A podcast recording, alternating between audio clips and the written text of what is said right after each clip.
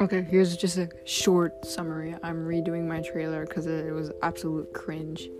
Okay, so what I do here is I just analyze characters from the series Danganronpa, and when I'm done Danganronpa, like I don't know, after like two years or something, I'll probably do um, uh, My Hero Academia character analysis maybe, and I'll just you know go about that, see what I can do, and I'll update this trailer or redo it if I'm doing something else.